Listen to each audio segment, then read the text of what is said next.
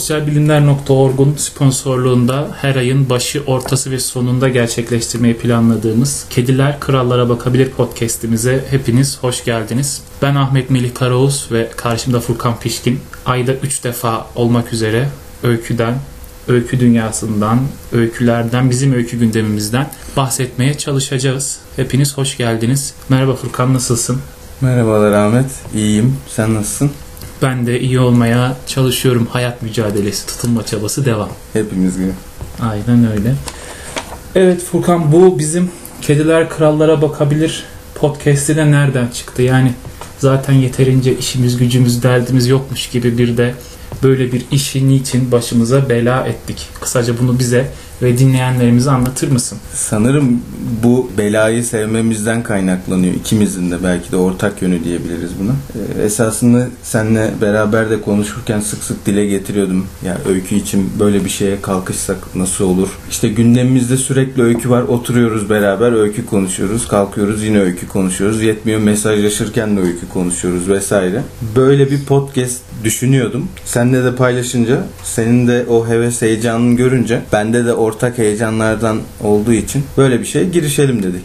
Evet. Sonradan da işte başlığını bulmaya karar verdik vesaire. Umarım güzel bir şey olur. Yani umarım insanların e, bizim öykü gündemimizle birlikte insanların hayatına ya da öykü dünyasına bir şeyler katıldı katkı, katkı sunabiliriz öyle diyeyim. Klasik soruyu ben sorayım her ikimiz de cevap verelim dilersen. Furkan öykü nereye gidiyor? bir yere gidiyor mu bu öykü? Yani herkes öykü konuşuyor sanki öyle bir durum varmış gibi. Her köşe başında, her kitapçı rafında, her yayın evinin yeni yayın döneminde bir öykü patlaması varmış gibi gözüküyor. Böyle bir patlama var mı? Yoksa bu bir yanılsama mı? Ne diyorsun bu konuda? Öncelikle bu öykü nereye gidiyor sorusu sanırım her dönem sorulan bir soru ve yine sanırım her dönemde daha önceki dönemlerde sorulmuyormuş gibi dile getirilen bir soru. Bizden önceki şöyle diyelim biz şimdiki 2000 kuşağı diyelim. Eğer böyle bir kuşak var mı bunu daha sonra tartışırız. Hı. İşte 90'larda ya da 80'lerdeki edebiyatçıların e, günlüklerine, notlarına, e, tartışma metinlerine vesaire baktığımız zaman aslında bu sorunun hemen hemen her zaman sorulduğunu görüyoruz. Ki sen de yakından bilirsin Oktay Akbal da evet. çok değinir bu meselelere evet, evet. yani güncel edebiyat konularına. Ee, öykü nereye gidiyor? Öykü bence hiçbir yere gitmiyor. Öykü hala aynı yerinde duruyor ama biz çevresinde çok tempolu bir şekilde depar attığımızı düşünüyorum. Yani böyle bir kedinin kuyruğunu kovalaması gibi evet. bir duruma evriliyor gibi hissediyorum ben. Öykü bir yere gitmiyor. Sadece yakın zamanda da üzerine düşündüğüm gibi belki biraz yığılmadan bahsedebiliriz öykü adına. Öykü bir yere gitmiyor. Aksi gibi bir üst üste yığılmadan var diye düşünüyorum ben. Yani bence de hani şöyle bir durum var. Özellikle yani 2000 sonrası dünyanın geldiği durumla birlikte Türkiye de buradan payını aldı. İşte var olan bir zenginlik oluştu. Orta sınıf biraz güçlendi. İşte 2008 kriziyle birlikte de döviz ucuzladı vesaire. Hal böyle olunca yani görece bir refah arttı. Refah artınca da doğal olarak insanlar kitap almaya falan başladılar. Aslında bu patlama sadece öyküde olmadı bundan dolayı. Yani şiir de aslında baktığın zaman yükselişte. Roman da yani satış bakımından, yayın evleri, çeviriler bakımından falan aslında genel bir yükseliş var. Hani ben de böyle öyküye has bir yükseliş olduğunu düşünmüyorum. E, çünkü şayet öykü yaz bir yükseliş olsaydı biz öykü üzerine kuramsal tartışmaları daha çok görebilirdik dergilerde. Ya da ne bileyim işte yeni medyanın etkisiyle bloglarda e, başka başka mecralarda. Ama sanki bir kuramsal bir tartışma ya da kuramsal derinlemesine bir okuma e, yorumlamaktan ziyade dediğin gibi herkesin sadece öykü yazdığı bir yığılma var. E, tabii buradan belki de biz bu çağda yaşadığımız için böyle bir yığılmadan bahsediyoruz. 90'larda da yaşasaydık belki de benzer bir yığılmadan bahsedecektik. E, şöyle diyebiliriz o zaman. Aslında biz e, bu yığılmanın dışarısında ya da güncel öyküye de elbette değinerek ama tamamen kendi öykü dünyamız içerisinden sevdiğimiz yazarların e, bize ilham veren ya da başkalarına da ilham vermesini umduğumuz isimlerin öyküleri üzerinden zannediyorum konuşacağız. Bir de tabii şöyle de bir şey var. Tematik yayıncılık ya da işte butik yayıncılık mı demek gerekiyor? Arttı. Hani hal böyle olunca da Bağımsız da diyorlar. işte daha bağımsız, çok. Bazı butik, mesela tematik. bazı yayın evleri kendilerini butik demekten ziyade bağımsız yayın evi Hı demeyi de tercih ediyor. Bunun nedenini de tam olarak bilmiyorum. Butik daha şeyi mi çağrıştırıyor? Acaba böyle dükkan formunu mu Ha, evet, çağrıştırıyor? küçük böyle küçük, dükkan. esnaf. Yani şey bunların da zannediyorum etkisi özellikle mesela 100 kitap var. İşte Dedalus'un bastığı. Gerçi Dedalus kendisini biz butik değiliz diyor ama Evet. ama aynı şekilde Jaguar'da çok güzel romanlar basıyor ama kimse buradan hani roman yükseliyor demiyor ki mesela Jaguar'da ilk kez Türkçe'ye kazandırılan birçok roman bastı. Yine büyük yayın evleri de e, mesela Notos'tur, Timaş'tır, e, Yapı Kredi zaten hakeza yani birçok can yayınları vesaire aslında ilk kez Türkçe'ye kazandırılan romancılar kazandırıyor falan. E, Hani bunun da herhalde öykünün böyle sanki daha yeni bir şeymiş gibi bizim genel okur kitlesi içerisinde bir karşılık buluyor da olabilir mi? Hani yeni 90 sonrası doğan işte yeni okurlar diyebileceğimiz liseye yeni bitmiş, üniversiteye yeni başlayan okurların öykü türüyle bu anlamda öykü türüyle yeni yeni tanışmasıyla var olan bir söylenti olabilir mi? Ee, ondan ziyade benim dikkatimi çeken de şu oldu. Bu 90 sonrası doğanlar ve de şu an 2000'ler e, diye bahsettiğimiz kuşaklarda mesela kitaplarda tanım olarak geçen işte durum öyküsü, Hı hı. olay öyküsü vesaire Evet. bu ikisi üzerine tekrardan böyle bir yorumlama çabasına girdiğimizi düşünüyorum ben. Hı hı. Şu son dönemlerde özellikle mesela e, yakın zamanda sosyal medyada görmüştüm. Biri paylaşmış işte bir durum öyküsü yazdım vesaire Hı yazmış böyle. Durum ve olay öyküsü üzerine tekrardan böyle bir tartışma alanı mı oluyor? Tam hı. olarak anlayamadım ama sanırım bunun üzerine yeniden eğilmeye başlayacak insanlar. Çünkü şöyle bir şey oldu. Biz öykü nereye gidiyor sorusunu sorduklarında genelde şunla karşılaştığımızı düşünüyorum ben. Ee, inanılmaz e, sayıda çeviri Hı hı. metinlerine bazen maruz kalıyoruz öyle Evet, diyeyim. Yani çok iyi metinler de okuyoruz ama çoğunlukla maruz kaldığımızı düşünüyorum. Hı hı. Çeviri metinler kötü diye bir şey demiyorum burada. Sadece çeviri metin anlamında da bir yığılma olduğunu düşünüyorum ve bu yüzden öykü nereye gidiyor sorusu e, sorulmaya ihtiyaç duyuluyor olabilir Hı. ve de e, şöyle de bir durum var. Mesela 100 kitaptan bahsettik. Evet. 100 kitap daha çok Amerikan öyküsü çeviriyor. Amerikan Hı. yazanlar, yazarları. E, oradan yola çıkarak mesela ben e, son zamanlarda bizim öykümüzün de bu Amerikan öykü çizgisine, Carver çizgisine yaklaştığını doğru. düşünüyorum. Şu son dönemlerde yazılan öykülerden. Çünkü ilk kitaplarında bile çok farklı bir şekilde ele alan yazarlar gittikçe daha Carver vari. Carvervari bir anlatıya böyle e, daha Carvervari anlatıya yeltendiklerini düşünüyorum. Hı hı. Bunun ne kadar başarılı olup olamadığını e, zaman gösterir. Edebiyatın en büyük silahı diyeyim Evet. yani zamanla e, ölçüleceği için bu konuda biraz kararsızım ama 90'larda da öykü için e, bir tekrar şaha kalkış vesaire böyle bir e, tartışmalar olmuş. Hatta yakın bir zamanda Cemil Kavukçu ile röportaj yaptığımızda o da söylemişti. E, ki 90'larda bilirsin bu Adam Öykü Evet, dergisiyle vesaire e, bayağı bir yükselişe geçen bir öykü var. O zamanlar da öyle deniyormuş. Ondan önceki yıllarda da mesela 80'lerde vesaire bir tabi darbe dönemi de var.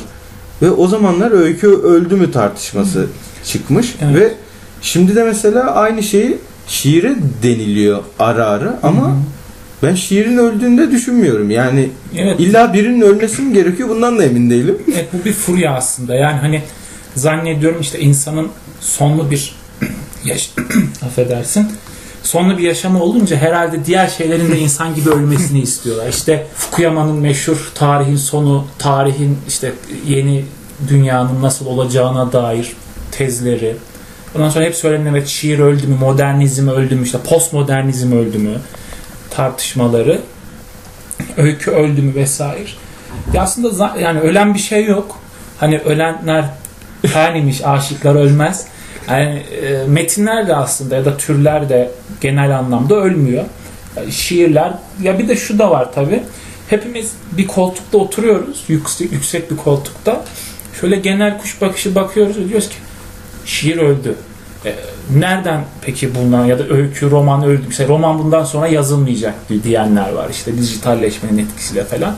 İşte biz seninle hani yeni çıkan kalın kalın romanları alıyoruz ya da işte yayın evleri harıl harıl kalın roman basmaya, çevirtmeye devam ediyor. Hani bu dediğim gibi hani birileri yukarıda şöyle bakıyor kuş bakışı Ha, şiir öldü diyor. Oysa baksa mesela dergilere aslında şiir dergilerde şu anda hala bir şekilde çağıl çağıl çağlıyor.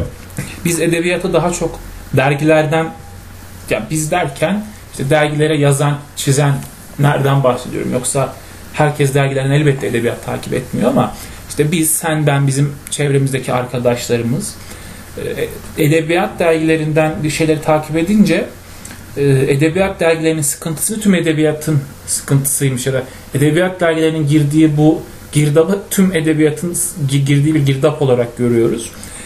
Belki de bundan da kaynaklı. İşte mesela bu öykünün yükselmesi meselesi 2014'te falan herhalde bir patlak vermişti ama o dönemde e, kimler çıktı? Post Öykü ilk sayısını yayınlamıştı. Notos devam ediyordu çıkmaya. Askıda Öykü, işte Öykülem dergisi çıkmaya başlamıştı. Böyle birçok öykü dergisi, o dönem işte Palto diye bir öykü dergisi çıkardı bir grup genç. Biraz fanzin gibiydi yani bir dergiden ziyade. Hani bunlara da aslında rastlıyor. Yani şunu demek istiyorum.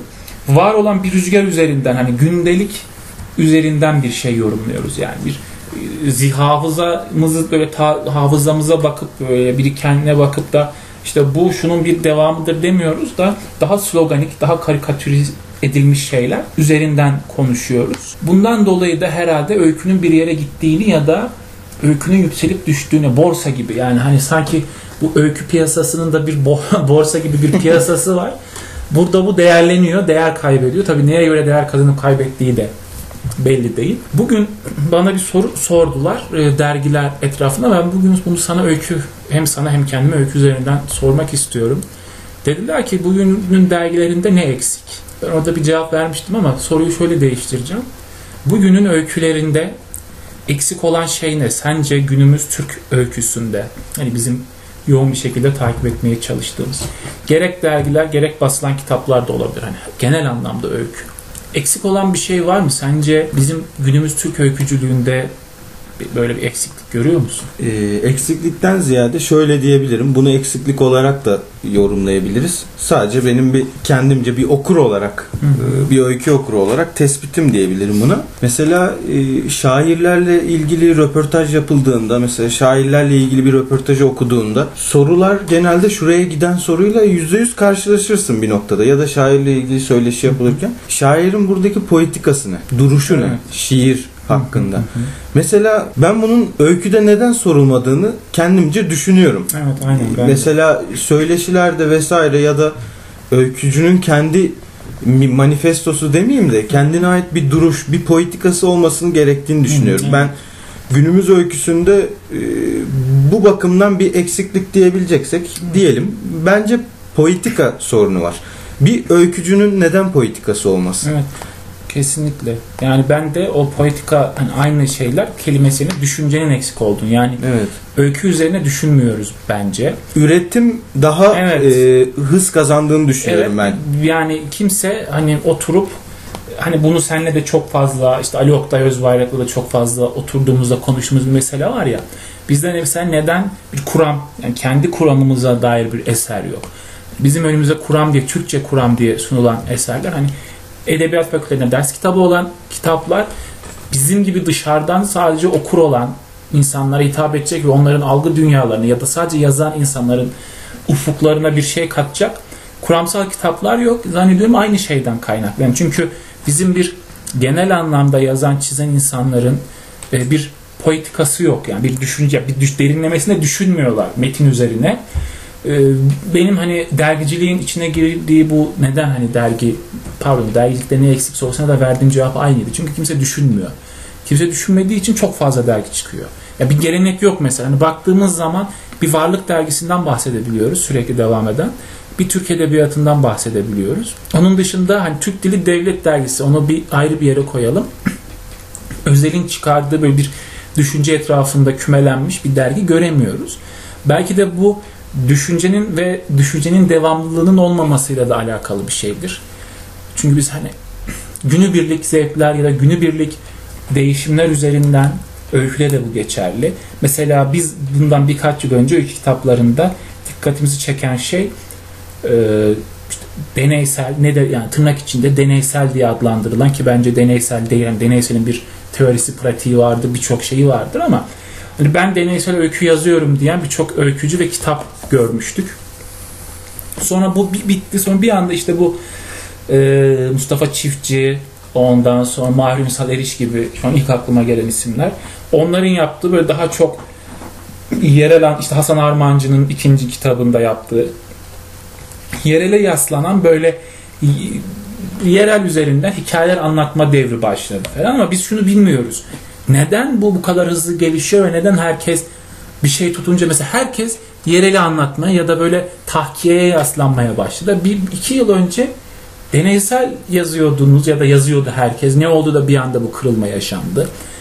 Bu da beni hani aklımı böyle kurcalayan cevap veremediğim şeylerden bir tanesi. Bunları bence politika eksikliğine şöyle bağlayabiliriz. Ee, dediğin gibi bir genç öykücünün ilk kitabında farklı bir dil kullandığını ya da senin dediğin gibi e, bahsettiğin gibi daha deneysel yaklaştığını görürken diğer kitapta özellikle son yıllarda daha taşra anlatmaya başladığını görüyoruz.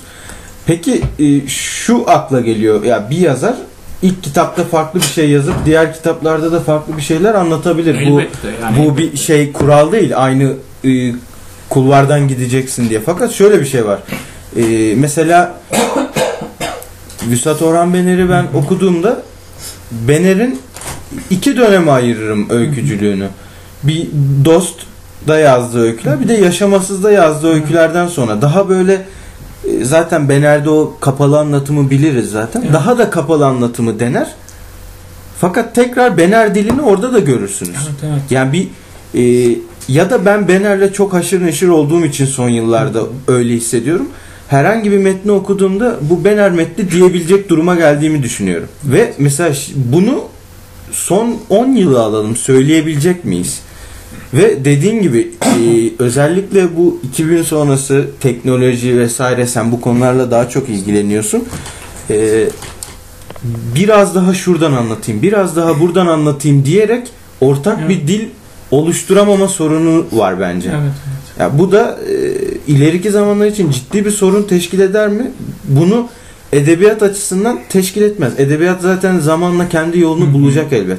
Ama yazar ekseninde tabii ki her dönem gibi eksilenler de olacak. Evet, yani- Kalanlar da olacak. Sevim Burak'a e, ödül verdiklerinde ilk kitabıyla beraber e, çok tartışma çıktığında mesela Sevim Burak'la beraber ödül alan başka bir isimler o dönemde Evet. kalmadı çoğu. Evet öyle. Yani zaten dediğin gibi tarih bir elekten geçiriyor ya da bizim o yolda sebat etmemiz, işte sürekli olmamız bizi bir elekten geçiriyor.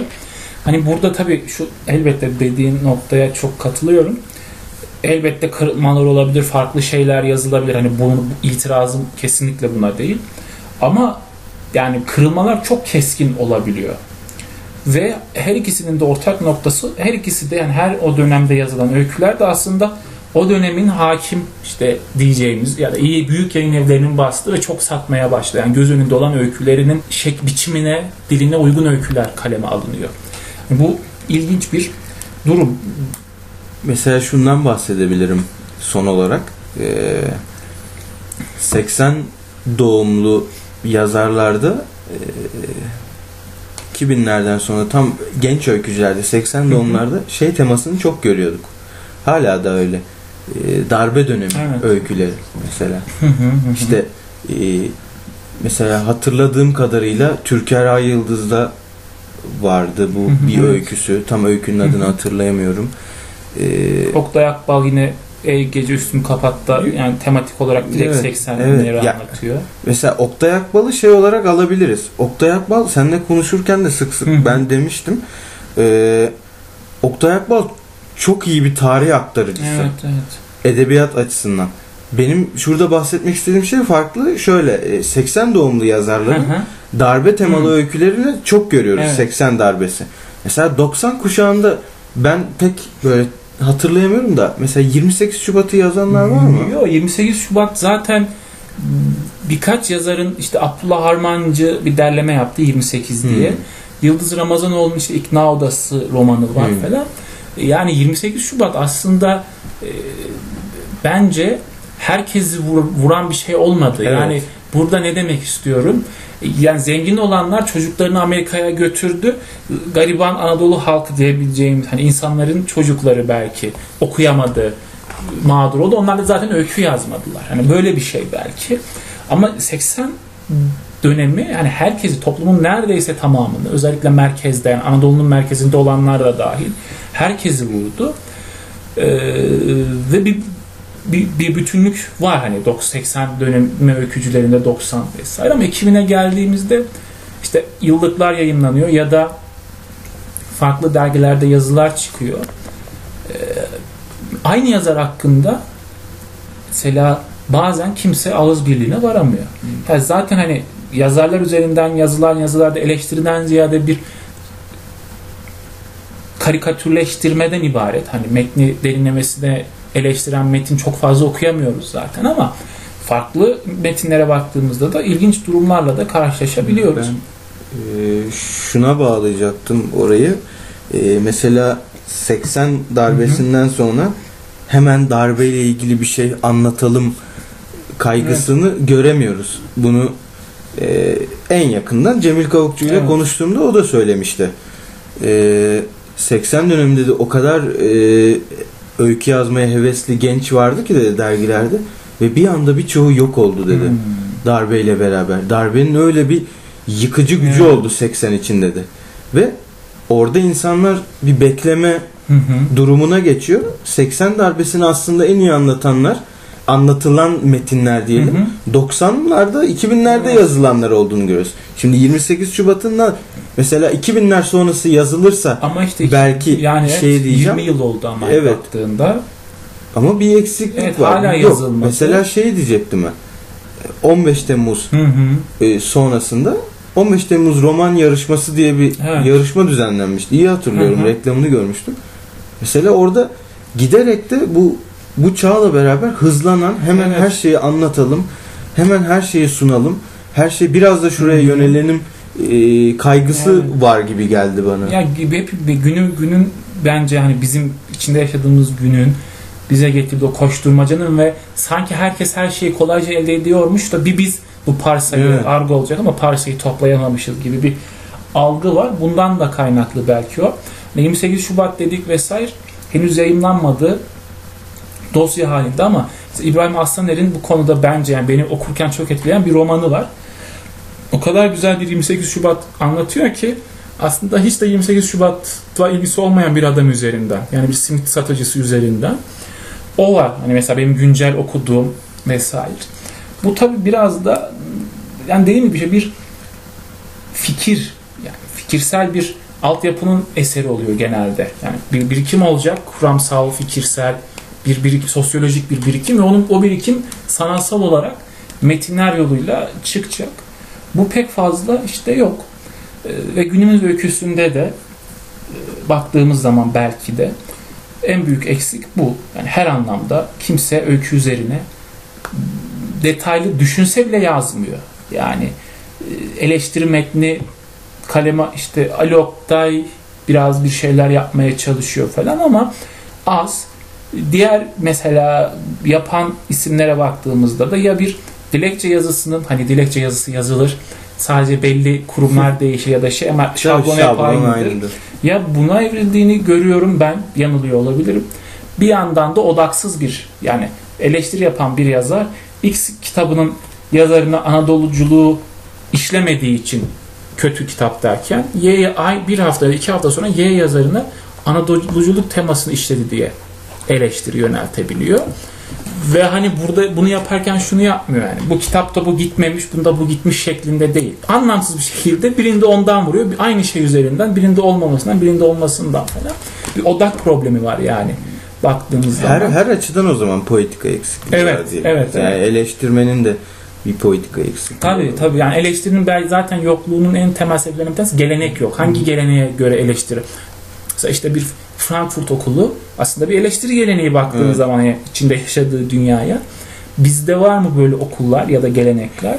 Bu bence e, öyküde eleştiri konusu ayrı, Ayrı bir, bir konu. Programın Evet. konusu olsun. Ben son olarak sana şunu sor- sormak istiyorum. Sen bana çok soru sordun. Ben de sana sorayım. İyi bir öykü sana ne hissettirir? Bir öyküyü okuduğunda bu iyi bir öykü nasıl dersin? Ya bu, bu buna şöyle cevap vereceğim. İyi bir öykü okuduğumda şöyle oluyorum. Ya bu ne biçim metin? Bunu ben de yazarım. İlk başta bunu diyorum. Ama tabii tat bırakıyor. Sonra zaman geçiyor geçiyor. Lan ben bunu yazamam. Yok. Yok abi ben bunu yazamam yazamam. Ve bir, bir daha bir baktığımda aslında gerçekten o metnin hani o sadelik, o sıradanlık yani sıradan ama çok başka bir şey. Çok düzmüş gibi olan metinler. Zaten biz ilerleyen programlarda da konuşacağız. Belki orada açığa çıkar. Benim sevdiğim yazarlar da zaten genelde böyle. Oktay Akbal da böyle. Hani çok düz metinleri var. Sait Faikler de böyle. Çok hani şey olarak baktığında çok sıradan bir şey. Ve diyorsun ki bunu ben yazarım. Ama yazman imkansız. Benim için genel olarak böyle. Peki aynı soruyu ben sana yönelteyim. Senin için iyi bir öykü. Bence iyi bir öykü e, öykünün kendi anlattığı zamanla beni inandırabilmesidir. Hmm. Beni öykü kendi zamanla inandırabiliyorsa ben o zaman ona iyi bir öykü diyebiliyorum ve heyecanlanıyorum Evet. da. Zaten sık sık da böyle olur. Yani senle sana arada Aha. mesaj attığımda da Evet, böyle evet. Ahmet şu kitabı bir oku derim. Heyecanlanırım Hı hı. yani. Ben kabaca tanımlarsam öyle diyebilirim. İyi bir öykü kendi zamanına inandırabilen bir öyküdür bence. Eyvallah. Doğru. Ve iyi bir öykü hakkında da ben şunu eklemek istiyorum. Ee, Onat Kutlar'ın İshak kitabını bilirsin. Bence Evet. e, Türk Edebiyatı'ndaki en güzel ilk kitaplardan biri olabilir. Benim için en azından. İshak için sonraki basımlarında Onat Kutlar bir ön söz e, yazmıştı 17 yıl sonra diye. Bu ön söz İshak'ın 1977 yılında yapılan ikinci basımı için yazmış e, Onat Kutlar. Orada öyküyü tanımlarken tam olarak şöyle bir cümle kuruyor. Avcının iyisi uçarı vurur, iyi öykücü akıp giden zamanın ritmine onu durdurmadan kalemini uydurandır. Evet. Yani bu e, bu cümleyi ben e, ciddi ciddi şöyle odamda bir köşeye asmak istiyorum uzun zamandır ama bir yandan da asmak da istemiyorum. Tekrar kitaba dönüp oku, okumak, okumuş olmak kitabı da tekrar Evet. okumama yol açıyor. Bu, bu yüzden asmıyorum. Böyle daha iyi oluyor benim için. Çok güzel. Burada bitirebiliriz bence ama şeyden de bahsedelim istersen. Hmm, Hangi neden hangi konuda? Neden programın adı? Evet, Kediler evet, krallara neden bakalım. kediler krallara bakalım? Bu fikir senden geldi. Bence çok güzel bir isim ama neden kediler krallara bakabilir deme yani bu yapalım diye bir ilk fikir aklına geldi senin. Şöyle Enis Batur'un deneme kitabı vardı. Birçok kişi bilir bunu. Evet. De- Kediler krallara bakabilir diye. Ben o deneme kitabını çok seviyordum. İsmini de seviyordum. Fakat ben çok uzun zaman önce okumama rağmen Alice Harikalar Diyarı'nda buna benzer bir cümle geçtiğini hatırlamıyordum. Hmm. Unutmuşum yani demek ki. Sen de bilirsin kitaplarla aslında haşır neşir olmanın bir yandan insanı üzen tarafı da bu. Hı hı. Okudukça da unutuyorsun Evet, bir yani noktada. evet, zihin yeni ya şeylere yaratıyor. Anca hatırlaman için de yine başka bir metni okuman Evet. gerekiyor. Yani bir kör düğüm bu. Orada bir kedi vardı. Hikayeyi bilenler bilir. Ee, telaffuzda yanlış e, yanlış telaffuz ediyor olabilirim. Chester kedisi diye geçiyordu e, öyküde. Bu kedi her an her istediği zamanda ortaya çıkan ve gülen bir kediydi. Böyle Hı e, öyküde yazdığına göre sırıtan bir kediydi. Yani biraz da düşününce böyle sokakta ya da evimizde kedilere bakınca kediler çok da sırıtan bir e, öyküdeki Hı. dilde sırıtan bir varlıklar olmadığını fark ediyoruz. Evet, yani evet. kedilerin kendine has bir bakışı var. Kendine has bir bin yıllardır Evet. değişmeyen oturuşu var. E, bir Buranın sahibi benim derdi. Evet yani kedi bir de kendini kendi istediği gibi yaşatan bir Evet. e, canlı. Orada Chester kedisinin özelliklerinden biri sırıtıyor olması Hı hı. ve her an her istediği yerde ortaya çıkıyor vesaire. Hı hı. Orada eee, şöyle bir şey vardı. Eee, Alice kraliçe ile kralın yanında kriket oynarken eee, çok sıkılıyordu vesaire. Orada kedi ortaya çıkıyordu. Alice'le tekrar konuşmaya başlıyordu. Hatta sonradan şöyle bir diyalog geçiyordu. Onu da kitaptan okuyayım direkt. Tamam. Bakışlarından hiç hoşlanmadım dedi kral. Fakat isterse elimi öpebilir. Kalsın istemem dedi kedi. Terbiyesizleşme dedi kral. Ve bana da öyle bakmayı kes. Konuşurken Alice'in arkasına saklanmıştı. Bir kedi pekala bir krala bakabilir dedi Alice. Bunu bir kitapta okumuştum. Fakat hangi kitapta hatırlayamıyorum diyor.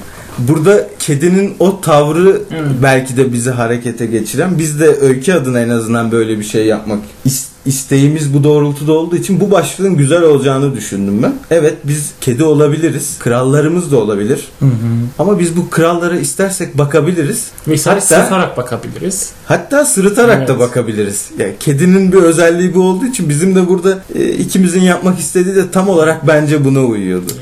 Kesinlikle. Bizi dinlediğiniz için teşekkür ederiz. Aynı zamanda e, bizim krallara sırıtarak bakmamızı sağladığı için sosyalbilimler.org'a da ayrıca teşekkür ediyoruz. Bu arada unutmadan e, sosyal medya hesaplarımızdan da bahsedelim. Bizi takip edin ve e, podcastlerimizi paylaşırsanız mutlu oluruz. Instagram ve Twitter'da Kediler Krallara Bakabilir hesabıyla varız ve aynı zamanda bir web sitemiz var. Kedilerkrallara bizim web sitemiz. Oradan bize ulaşabilirsiniz. Onun haricinde de posta et kedilerkrallarabakabilir.com adresinden de her türlü e, öneri, istek, dilek ve şikayetlerinizi bize iletebilirsiniz. E, ayın başındaki ilk programımızda şimdilik bu kadar. Ayın ortasındaki programımızda hepinizi bekliyoruz. Son olarak Furkan bir şey diyecek. Son olarak mikrofonunda görüşmek dileğiyle. Kediler krallara bakabilir. Siz de bakmaya devam edin.